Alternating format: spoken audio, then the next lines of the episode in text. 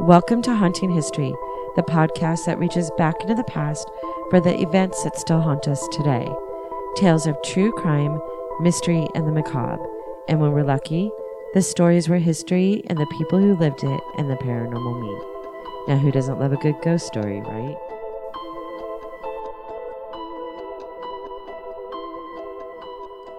Welcome back to Haunting History Podcast. I'm your host, Kat. And I'm Haley. And first, we apologize for being missing for a little while. How long has it been? Mm, I mm, just a little over a month, I think. Only the um, we're changing platforms, and I know I posted that somewhere, and it's just been a little bit of a struggle. But the, our ads are gone, so you won't hear those anymore. And it's not quite. I'm hoping this episode can be out by Wednesday morning. I have uh, another little thing that has to be done before we can upload any new episodes, but that hopefully is done in the next couple days. And to be quite frank, this whole COVID quarantine thing has made me I don't know how to explain it. Like we're not doing anything. We're here. We can it's a concentration level. My concentration isn't there like it normally is. Yeah. Like I start doing something and then I lose focus really easily, which is weird because I have more time now than I've had before. I don't commute anymore. But I think it's harder to get things done when you're not busy. Is that? I think that might be it. It's, it is for me for sure. If I'm busy, I I like have a checklist of things I have to get done, so they get done. If I'm not busy, I'm just like, oh, I'll get to it later. I know, and I work all day in this in this room, and then I leave, and it's my favorite room. I love being in here, so I'll come back in, but then something like there's something I want to do around the house or whatever, and I'll I'll I just my focus isn't there. Yeah. But you've been super busy. Went back to school Mm-hmm. and then building furniture. Well, that's just because I literally need something to do. Occupy your time. Yeah. Built a beautiful coffee table. Thanks. It's gorgeous. Haley redid our whole the front of our house, the whole the whole thing. New furniture, new knickknacks. What would you call that? What's that design style? Mm, well, the coffee table is farmhouse, It's the farmhouse thing. kind of, but not really. What like hap- like the white with the stained wood, but the s- shape of it isn't totally. no? No, because I don't have like the cross legs. Oh yeah, yeah. But it looks really good. hmm We should post a picture of it. Maybe people hire you to make furniture all the time and I don't know if I could do that. It, it was stressful for you? Not stressful, but like Home Depot's out of everything. I know. I don't Like I took so many trips to Home Depot to different Home Depots because they were out of wood, and then they were out of a tool that I needed, and then they were out of screws, and then like it's just everyone's out of weird. everything. And I don't know if people are noticing that because I asked a lady at Home Depot that one time if people were complaining about things, the shelves being empty, and she's like, "What are you talking about?" Yeah, we literally couldn't find wood, I know that's weird, but that could also be because a lot of people have time to redo things in their house. yeah, or manufacturing plants are Yeah, not who knows? full. Um, enough of that. Blah. If anybody wants to talk to us about the quarantine, or if you have any fascinating ideas about how I can stay on focus, or um, projects that you've done, we'd love to hear about them. We also need to recognize our new Patreon, Jamie Hill. Thank you, Jamie, for joining Patreon. We're excited to have you. I was actually talking to her, I think, on Instagram. And I get messages. I've gotten so many messages about stories people want to hear. And honestly, I'm going to do them all. Someone um, suggested Glenn Miller. I'm going to do Glenn Miller. And then um, someone sent me, oh my gosh, I'm having to literally brain freeze. A couple different stories that I want to do. And then um, this one was the one that we're going to do today was recommended to me by my sister. Do you know who Rebecca Schaeffer is? Yeah, I've heard of her, and I think I know parts of the story, but I don't know the details. Well, and it's not an unsolved story. It's a true Mhm. crime story, but it's not unsolved. It's it's definitely solved, but it it was so senseless and tragic and unnecessary. Senseless shootings happen all the time in cities across the world. Few of them actually make the news, but not so much with this one. Rebecca Schaeffer was a shooting star in Hollywood. Not many people today know who she even was, but in 1989, she was a rising star in Hollywood. A part on a television series called My Sister Sam, Rebecca's star shone bright, but sadly it was easily distinguished by one shot. Rebecca was born November 6, 1967. She originally considered becoming an, a rabbi, which I found really interesting. She was really active in her church and she wanted to be a rabbi. Instead of an actress. Yeah. And then a movie crew came to McMinnville near her hometown of Eugene, Oregon, and she auditioned and got a bit part. And the acting bug bit her and it bit her hard. At 16, she left her family at 16 and went on her own to New York to attend the professional children's school in Manhattan. And I guess she was five seven, so she wasn't short. That's I'm tall. five seven. Yeah. How tall are you? Five four. No, I'm five four. No. I'm like five four and three quarters or something like that. Yeah, I'm, I'm, not five five. I'm five four even. Yeah. You're. I thought you were five five. Well, she's five No. seven. So, but, and, and again, that's not short, but it's not I feel like that's pretty tall. exceedingly. Well, she struggled with modeling in New York because she wasn't tall enough. Well, So she went to Japan to model. Um, she had a little bit of an easier time with it in Japan. Um, her first sustaining gig though was a part on a soap opera called One Life to Live. And I was going to ask you, are soap operas still on? um, I think so, but I only know uh, that because I spend Wednesdays with Grandma, and her soaps are on at a certain time. But I don't know if they're reruns or if they're Does new she ones. say soaps or is she only watches one? She watches Days of Our Lives or something. and General Hospital, Oh, really? I think I, I, that cannot be on it. Is it really one of one of them is still on. I think. Really? Well, she, her first sustaining gig was a part in the soap opera One Life to Live. I know that's not on anymore. But her big break came when she was featured on the cover of 17 magazine. You used to get that magazine. Remember that? Yeah, I had a subscription. That's another thing. Do No one people does that get anymore. magazines anymore? No, I mean, I bought one at the grocery store a couple weeks ago and you told me not to.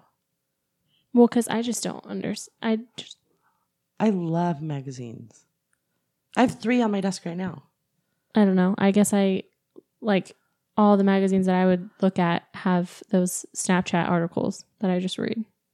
That's, that's so crazy. I love looking at the pictures. I love magazines. I love them. But I'm of a different generation. You were never big on magazines, probably ever. No, I mean when I was younger, I remember always wanting that like J fourteen magazine or Yeah, whatever, and seventeen, that was it. And 17. Mhm. And your grandfather got you a subscription to 17, so you would get it in the mail. Yeah. Um, that was her big break, though, was being featured on the cover of 17 magazine. And it led to her being cast in the TV show My Sister Sam, playing the sister of Sam, who was played by Pam Dawber. Do you know who Pam Dawber is? No idea. I know, I've to stop asking you because all the listeners are like, I know who she is, or they're like, I'm with Haley. If you don't know who she is, now this one you do know. Do you know who actor uh, Mark Harmon is? I mean, the name's kind of familiar, but I couldn't tell you. Oh yeah, yeah, That's Pam Dawber's husband. On um, so she played. She got the part. Pam, Pam Dawber in 1989 was on everything. She had been on Mork and Mindy. She had literally been all over TV, and she always had like lead parts in TV shows. And so when Rebecca got the part in a Pam Dawber series, it was a big deal. She was going to be very well known. On Tuesday, July 18th, as Rebecca, it, ironically though, I have to say this ironically, she got the part in the show. The first season, the ratings were just crazy high, just shot through the roof. Partially because of Rebecca Schaeffer, she was adorable. But the second season, it kind of tanked, and they they cut the season off after like six episodes. So when what happened to her happened. The show had actually ended already. She wasn't even on the show anymore. On Tuesday, July 18th in 1989, Rebecca was actually getting ready for an audition with Francis Ford Coppola for Godfather Part 3. Her doorbell rang at her apartment located at 120 North Sweetzer Avenue, which I, I tell you the address. It's in West Hollywood. I tell you the address because, and, and I, I'm assuming people are like me. I don't know if I'm right or wrong. But whenever I find an address, I actually look it up on like Google Earth and see what it looked like. And her building looks super familiar to me. I know I've been up and down that street a million times. At the time, her intercom was broken. So she had to actually go down to street level to answer the door instead of just like pushing a button, finding out who was there, which would have saved her life. She was waiting for her script to arrive for the Godfather Part 3. And so she assumed it was probably the script runner. So she didn't think that much. So she actually went to the door in a robe and went down and um, sh- witnesses that were walking up. It's it's a very walking neighborhood. A lot of people walk. Mm-hmm. Witnesses say she greeted the person. Um, he was a male in a yellow shirt. Spoke for a few minutes and said goodbye. And one of the neighbors even heard her wishing him, like saying "take care" when he left. Like shook his hand, like "take care, bye." Um, at the end of the conversation. An hour later, her doorbell rang again. So this time she's certain it's the script, right? She runs down to answer the door, thinking it's the script again. And um, it was the same visitor from the hour before standing there. He leveled the gun directly at her heart and pulled the trigger. He told a psychiatrist later that she screamed, Why, why, as he ran down an alley to escape. Rebecca was declared dead on arrival at the nearby Cedars Sinai Hospital. This breaks my heart. She was literally just going about her life. Robert John Bardo was born January of 1970, the youngest of seven children, in a family that had a history of mental illness. It wasn't just him. Diagnosed with bipolar, he was institutionalized in 1985 for a whole entire month for emotional for an emotional issue and was then sent to a foster home when it was discovered that he was being abused by one of his siblings. In the years before the shooting, he had been arrested several times, all for violence and for disorderly conduct. And people in his life said that he exhibited strange and threatening behavior like all the time. His obsession with Rebecca led him to attempt to get into Warner Brothers, the Warner Brothers lot where she worked. He showed up there with an oversized teddy bear and was turned away. He began a letter writing campaign. He didn't live in California, he lived in Tucson. He began a letter writing campaign to which she responded to only one with, with an autographed photo of herself. And he took that to mean that they had a personal relationship because she wrote back to him. I, that happens all the time, and I just can't even. Well, because your brain doesn't work that way. The thing is, she actually, he probably took it to because she responded to the letters um, she received at the studio herself. And what's weird and, you know, didn't come to light till later, her publicist had seen her responding to letters and told her that she shouldn't do that, that she shouldn't respond to her, her own letters, that they should be like form letters. And, uh, but she said, no, I, I really want to talk to these people. They're, they're my fans. And when she wrote back to him, she actually um, wrote that his letter was the nicest she had ever received. So it was personal. Yeah. He was quoted as saying that he became a fan of her character, Pat, Patty. And um, he said that, and this is quote unquote, she came into my life at the right moment. She was brilliant, pretty, outrageous. Her innocence impressed me. She turned into a goddess for me, an idol. Since then, I turned into an atheist and I only adored her. That's like how That's extreme. he set up a shrine for her in his bedroom. Months before the murder, he had left his job in Tucson to go to Hollywood thinking he'd be able to meet her at the studio. He showed up with the teddy bear and flowers, and it never occurred to him that she wouldn't be able to just like invite him onto the set to visit with him because, you know, he was, as far as he was concerned, he was her number one fan and she knew it. Yeah. He- she had no idea who he was. The security guard actually remembers telling him to go home. Like, here's the thing you're not going to get in. Just go home. He attempted several times to gain entrance to the studio, and each time he tur- was turned away, the security team remembers him becoming more and more bel- belligerent and agitated. It just, the sad thing is, it never occurred to them to contact the police. I wonder why though. Well, back then they really didn't have anything. Like, they just would have thought that he was just, oh, he's kind of nutty. Go home. I guess. You know what I mean? Like they just didn't, which is weird because I think John Lennon was killed right before this. To be honest, was right relatively recently. John Lennon had been shot, so I don't know why. the same situation. Kind of the same thing, and that's weird is that um, the book Catcher in the Rye um, was a book that the guy who had shot Lennon had left at the scene or threw on a building or something. When Robert Bardo ran away from the scene, he was carrying the book Catcher in the Rye and tossed it up on the rooftops. It just it's he A weird he claims- connection. Yeah, since he couldn't get to her at the studios, he went home for two years. Two years was at home writing her letters, like during the time that uh, my sister Sam was on. And then this is the bad part. He hired a private detective. Guess how much it cost? How much? $250. A simple search of the DMV records that the de- detective legally could do at the time came up with her address. And he gave, for $250, he gave a crazy person, I mean, her address, her home address. Now a crazy person sitting at home can do it for a dollar on the internet. It's crazy how you can now, but back then, he wouldn't have known where she lives had the detective not done that. Yeah. He quit his job once he got her address and headed to Hollywood again, this time armed with not only her address, but the gun that belonged to his brother that he took without his permission. He explained to a psychiatrist in jail that he was angry with her because she had done a sex scene in the movie Scenes from the Class Struggle in Beverly Hills. It was a movie she had done. And he believed that she had become just another Hollywood whore, is what he called her. But he also claims that he he said that when he rang the door the first time that morning, they talked, shook hands, and he left.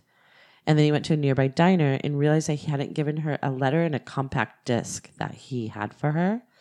So he his he says his plan was to go back and give her the letter in the compact disc. That's what his plan was. But when he showed up, he said that she tried to convince him to leave. Probably because she's feeling uncomfortable. Like, God, really? It's you again? I'm still waiting. You know what I mean? Yeah. And um, he became offended that she was brushing him off by saying that she didn't have much time. And that's when he pulled the gun and shot her. He said he wavered for a moment, considering whether or not he should shoot himself too, but instead he decided to run, throwing the book up on the building. He claims he didn't know that he had killed her until he, he went straight back to Tucson. Like he shot her and went straight back to Tucson. And that night he saw it on the news and said he almost had a heart attack when he found out that he had killed her. Most of the time, detectives arrive on a scene of a shooting prepared to spend weeks, months, and even sometimes years trying to find the murderer, but this time they didn't have to wait long. Within a couple days, the police in Tucson received phone calls from drivers reporting a man walking in traffic yelling that he had killed Rebecca Schaeffer. And uh, the information's not all available, but the sister, I guess, was calling LA saying that her brother had an obsession with her and he had been in LA. So the police, he was transferred back to Los Angeles to stand trial. Um, Rebecca's parents attended the hearing every day. Can you just imagine that?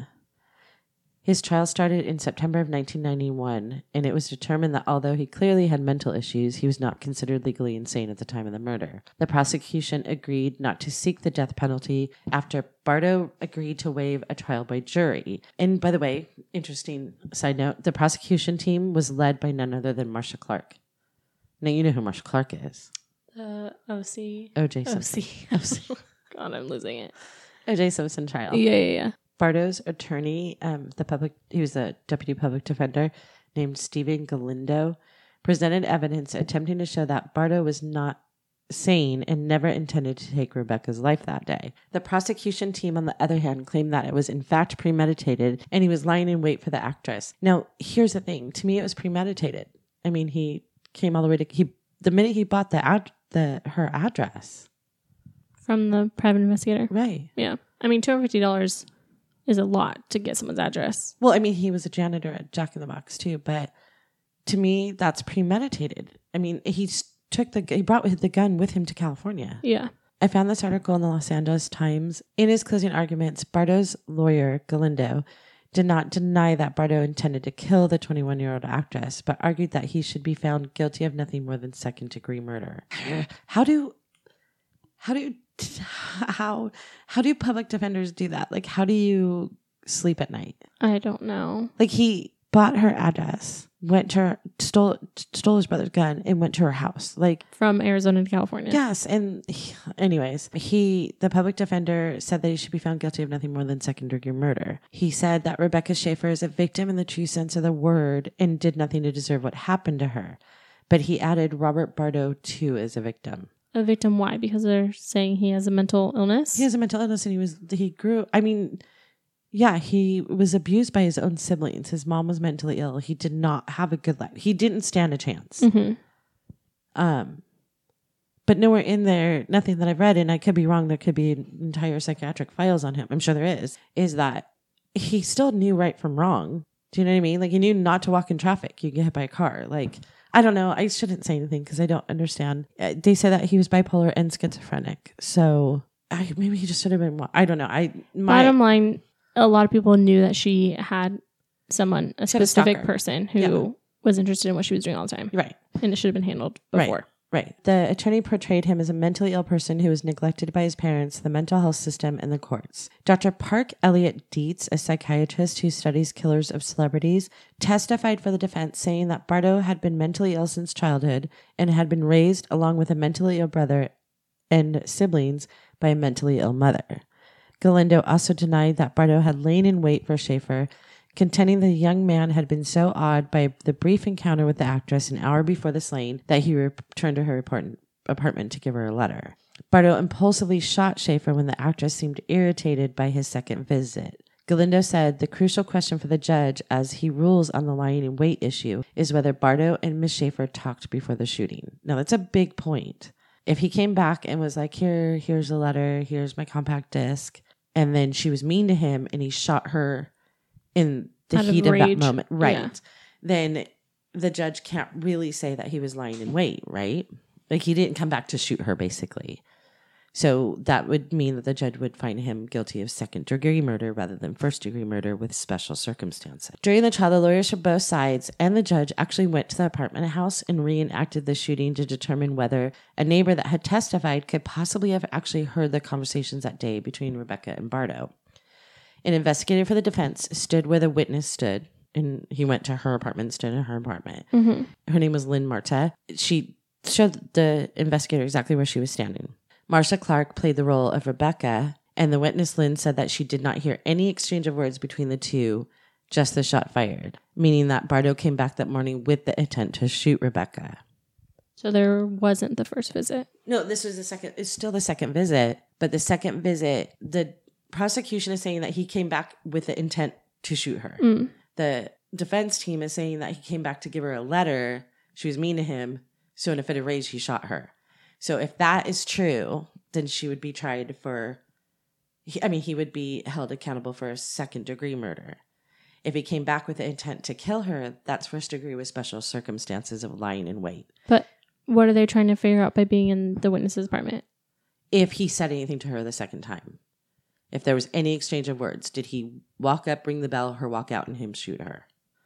So the investigator is standing where the witness was in the other apartment.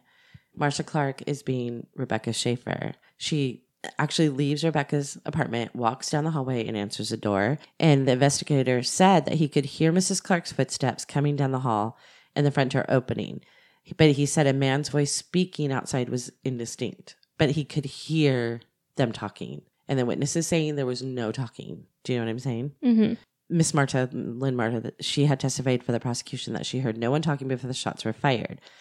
Although testifying for the defense, now this is the investigator, the investigator that stood where the witness stood. He was actually an investigator for the defense, and he agreed that if John, Robert Bardo had said anything, he would have been able to hear it. Got it. So during her closing argu- arguments, Marcia Clark said Bardo was motivated to kill Schaeffer by his obsession with gaining fame. Superior Court Judge Dino Fulgoni had to decide whether to convict Bardo of first degree murder in the special circumstance of lying in wait. And this is why this is so important. The second degree murder conviction or first degree with special circumstances. If he is found guilty of second degree murder, the maximum he can give him is 25 years. If he finds him guilty of first degree murder with special circumstances of lying in wait, he'll go to prison for life. He won't get the death penalty because he waived the rights to a jury trial. So because it's a judge, just he can't give him the death penalty, but he can put him in prison. Mm-hmm. So this is why this is all so important. On December 20th, 1991, Judge Fulgoni thankfully decided on first degree murder in special circumstances, which landed Bardo in prison for life. If he had not, Bardo would have been eligible for parole in 2016. Bardo addressed the judge and told him the idea that I killed her for fame is totally ridiculous. I do realize the magnitude of what I've done. I don't think it needs to be compounded by a bunch of lies because she's an actress. I don't think his motive was fame. No, I did. I don't know where that I don't came know. from. Yeah. Um, he is currently serving his imprisonment. Get this. He's currently serving his imprisonment at Avenal State Prison, which is only about three hours from here. Hmm. And that was after he was transferred from Mule Creek Prison, where he had been attacked and stabbed 11 times by two other roommates. Although he confessed to the crime, he only recently released a statement saying he takes full responsibility for her death, saying she should be here now. Schaeffer's death at the hands of a stalker helped spark the creation of the LAPD's Threat Management Unit, a police team specializing in stalking cases, and created the Driver's Privacy Protection Act, restricting the release of home addresses. Her parents and co stars, particularly Pam Dawber, took part and promoted stricter gun laws, and also the California Penal Code Section 646.9 gave law enforcement more freedom to intervene in stalking cases, the first anti stalking laws of its kind in the United States. Thank you for listening to this episode of Haunting History Podcast. We love hearing from you, so be sure to follow and comment on Facebook and Instagram and Twitter at Haunting History Podcast. And don't forget to subscribe, rate, and review wherever you listen to all your favorites.